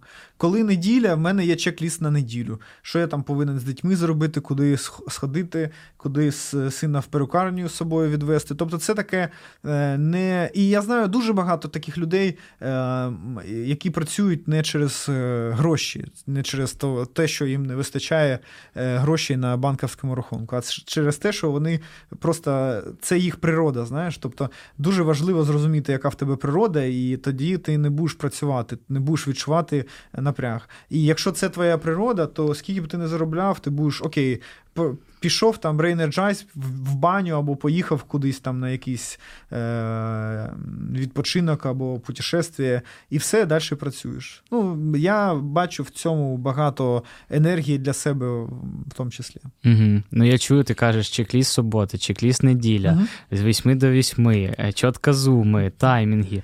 А тебе взагалі залишається час для оцього якогось, знаєш, типа, от просто не планувати, нічого не загадувати. Е, відпочивати, творити там щось креативити. Ну, Це це інколи буває в неділю, але це виглядає так, що я або там спортом займаюся, або гуляю з не знаю, там з, з маленькою дитиною, яка спить ще гуляю, слухаю як, якісь подкасти, але просто так, що я гуляю, нічого не роблю, е, в, в мене нема такої функції. Тобто в мене є така психологічна штука, знаєш, що якщо ти щось не робиш зараз, не не рухаєшся, там не закриваєш якийсь чек-ліст, то ти е, проживаєш своє життя даром. І це з самого дитинства, і я е, вважаю, що це така одна із е, настроїк, яка мене робить.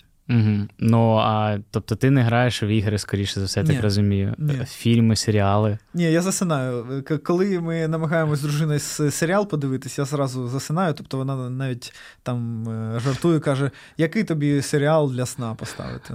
Вчора вона включила клан Сопрано, я заснув на початку першої серії. Треба тебе з моєю дівчиною познайомити. Ні, ні, такого такого немає. Ні, іноді я можу щось подивитися, але це ну, таке стічення обстоятельств. Угу. І ми вже заговорили за сім'ю. У мене було таке питання: от тебе, типу, троє дітей. Коли в тебе перша дитина народилась, коли скільки тобі було років? Е, Мені було 31. 31. У мене мені ще 20, 26, у мене ще там років 5 uh-huh. є. Але я все одно дивлюся на цей період, і я такий, типу, блін, а якщо в мене буде типа, я стану менш ефективний, я там буду, е, ну, типа, треба буде частину часу на дитину там і так далі. От як ти е, з, зі свого вже опита можеш сказати, е, народження дітей, воно дало тобі якийсь буст, там, типу, що треба ЄБШ, бо типу, тепер троє дітей, і треба їм там кучу всього купити? А, Ні, ну може, через те, що це вже було в зрілому віці, там 31. Ем, додатково мене мотивувати не треба на це. Е, на те, щоб працювати. Але я би сказав, що це мені дає ще більше енергії. Тобто я от відпочиваю і я отримую позитивні емоції, коли спілкуюсь з дітьми. Більше енергії ні. Але це був вже свідомий вибір. Тобто, в цьому в цьому віці це був вже свідомий вибір. Я зрозумів, що окей, в мене був такий етап, зараз в мене такий етап, і як я себе бачу в наступному етапі. Тому в нас за 5 років троє дітей. Знаєш, mm-hmm. такий темп KPI по дітям виконували. Е, і зараз. Е, мені достатньо комфортно, але це все через те, що в мене дружина дуже крутий менеджер. Вона мене зовсім не улякає в якісь там домашні штуки. Тобто вона мені е, дає. Скільки мені потрібно часу на працю, і я спілкуюсь і там роблю все в такому режимі, коли от я можу. А вона теж також підприємець? Ні, вона не підприємець, вона в мене психолог. Угу. Окей, ну тоді вона, я думаю, що гарно розуміє, як е, тебе от балансувати і підтримувати. Так, да, да, це це в ній в неї суперфункція. А в тебе е, дівчата чи. Е, У мене двоє хлопців і дівчинка. Ти плануєш е, якось їх з дитинства там підприємництву навчати, чи якось їм ну, прививати ці штуки? Ну, так, такого конкретного в плану в мене зараз нема ще. Я хочу, щоб вони були щасливими людьми, і щоб вони розвивались, в них був широкий кругозор.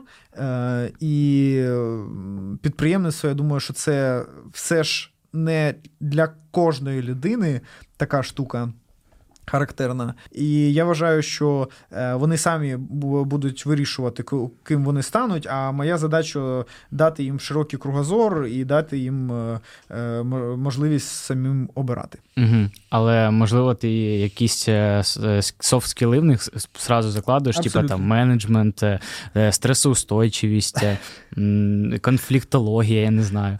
Ти знаєш, я побачив, що сучасний, сучасне виховання в школах тощо, воно дає багато скілів, які ми взагалі не вивчали.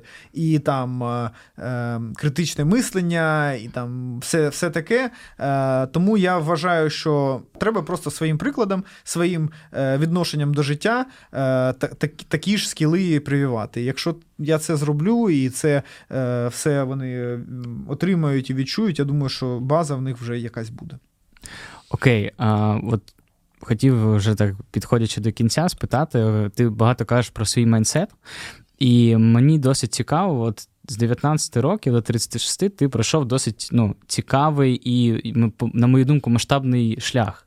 І от як е, ти працював над своїм майнсетом? Може, ти в когось вчився, може, у тебе є якісь ментори, наставники, якісь однодумці. Тобто, як дойти до такого рівня майнсету, якщо ну, є такий так, запит. Ну, я не вважаю, що в мене якийсь там супер рівень майнсету, але я, відповідаючи на твоє на твоє питання, е, були різні різні етапи. Тобто, перш за все, я сказав, що ми вчились бізнесу. Тобто ми нічого не не знали. І ми вчились, е, у нас були різні етапи. Тобто, спочатку ми вчились по книгах. У нас було, напевно, років 5, коли ми прочитали вообще всю літературу, яка є про бізнес, і це ще не було мейнстрімом.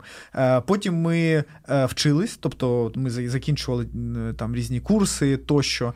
А потім вже спілкувалися з багатьма підприємцями в Україні. І я в них вчився. Тобто ми працювали з Черняком, з Хортицею ще до Бігмані. там за багато часу, і вже якісь е, речі я там спілкувався. І багато таких було підприємців, у яких я вчився. Тобто, ну важко сказати, що був якийсь е, щелчок. Е, я вважаю, що ми з часом змінюємось, і щось, в що ми вірили там 15 років тому, тому ми вже там по-іншому зараз думаємо, і це нормально. А чому ти сам зараз вчишся? Слушай, я вчу, вчусь AI. Це в мене така як. Челендж на рік. В мене є цілі на рік, і в мене е, челендж був AI, і ще одна бізнес-індустрія секретна, яку я зараз вивчаю. Е, Вона теж мені здається дуже перспективною. Е, вот. Так. Щось про здоров'я може. Ну, так, да, щось схоже. Мені теж е, цікавить. Окей, а у мене є таке питання, я його підготував для фіналу. Навіть два питання. Давай перше, Давай. це а, Чи є в тебе якийсь заповіт, і що ти плануєш своїм дітям залишити після себе? Uh-huh. Тобто, ця ж вся фінансова велика група компаній, вона ж кудись далі після uh-huh. тебе буде йти, розвиватись, рухатись. Так, вас тут троє. Чому ви питаєте про заповіт мене?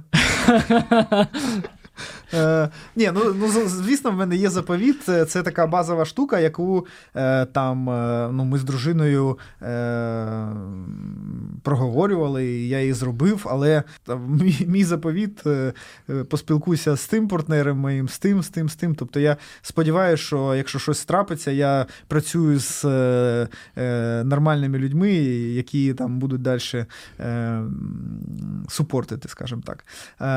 Е, стосовно дітей в бізнесі, я не знаю, багато різних кейсів є. Знаєш, є е, добрі кейси, але поганих кейсів значно більше. Я так скажу. Тому це було б дуже круто. Але я не можу сказати, що це моя якась ціль. Тобто, нехай вони будуть просто про щасливими людьми, щось роблять, е, може стануть там е, футболістами, барцухами, не знаю, менеджерами. Неважливо. Не, не а бізнес він не для всіх. Ем, Отак. Окей, і останнє питання. Ти, як підприємець, трошки старше, нам, молодим підприємцям, на базі свого досвіду, які би ти дав поради? От я точно почув від тебе, типу, ніколи ніколи не думати, що ти вже все знаєш, і не знаходитись в цій позиції. А, Може, ще якісь є? Да, ну звісно, тобто е, я вже казав тут про думати е, про cash basis, тобто думати про те, що ти реально заробляєш, і не думати про те, що в тебе там якась капіталізація тощо, тому що це завжди тебе приземляє і е, дає тобі змогу думати про твої розходи і так далі. Тобто я ще не бачив поганих історій, коли підприємці реально думали про гроші, а не про фантазії.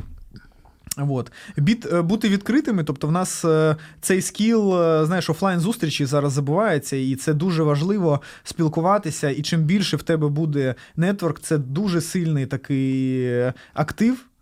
Що ще? Ну, напевно, дивитись на великі ринки. Ну, тобто, якщо ти працюєш і щось будуєш нове, тобі потрібно розуміти, е, який розмір ринку, в якому ти робиш, е, працюєш, і на якому він зараз е, стадії розвитку. Тобто він розвивається, росте, або він сталий, або він стагнує, тому що там ринок, який розвивається, він дозволяє тобі робити помилки. Тобто зараз ти АІ, АІ щось зробиш. І в тебе буде великий попит, навіть якщо ти якусь фігню робиш, все ж він тобі дозволить як вчитись і розвиватись.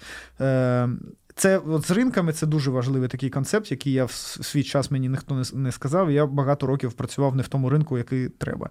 Е, Ну так, я думаю, цього достатньо. Окей, Ром, ну я хочу тобі дуже подякувати, бо я сподіваюся, і глядачі, які сьогодні дивились, для мене це була ну реально для мого мозку насолода. Uh-huh. Бо це, ну як реально, як ти сказав, як просто як MBA, коли ти можеш е, своїми вухами почути кейси людини, яка пройшла вже досить масштабний шлях. Е, і я тобі за це дуже дякую. Круто, дякую, але все тільки починається. Е, Ну, все, я я желаю вам, бажаю вам е, удачі вашому проєкту, мільйонів підписників якнайшвидше. Дякую, друзі. Е, Пишіть в коментарях, що вам сподобалось, які інсайти ви зловили, бо ну. Я, типу, дуже багато інсайтів е, зафіксував, поки в голові, але я передивлюся і обов'язково їх собі е, випишу. Е, підписуйтесь, ставте лайки, коментуйте, е, давайте нам підтримку, і обов'язково я залишу під цим відео посилання на Рому. Підписуйтесь на нього і пишіть йому класні слова підтримки, щоб він зі своїм е, мозком, зі своїм майнсетом повертався в публічний простір, вів свої е, медіа, хоча б на якомусь базовому рівні ділився, що в нього відбувається. Бо як ще дізнатися, що людина була в Україні і навіть нікому про це не сказала. Дякую. Будемо рахувати, що це велике повернення. Да. Дякую. Дякую.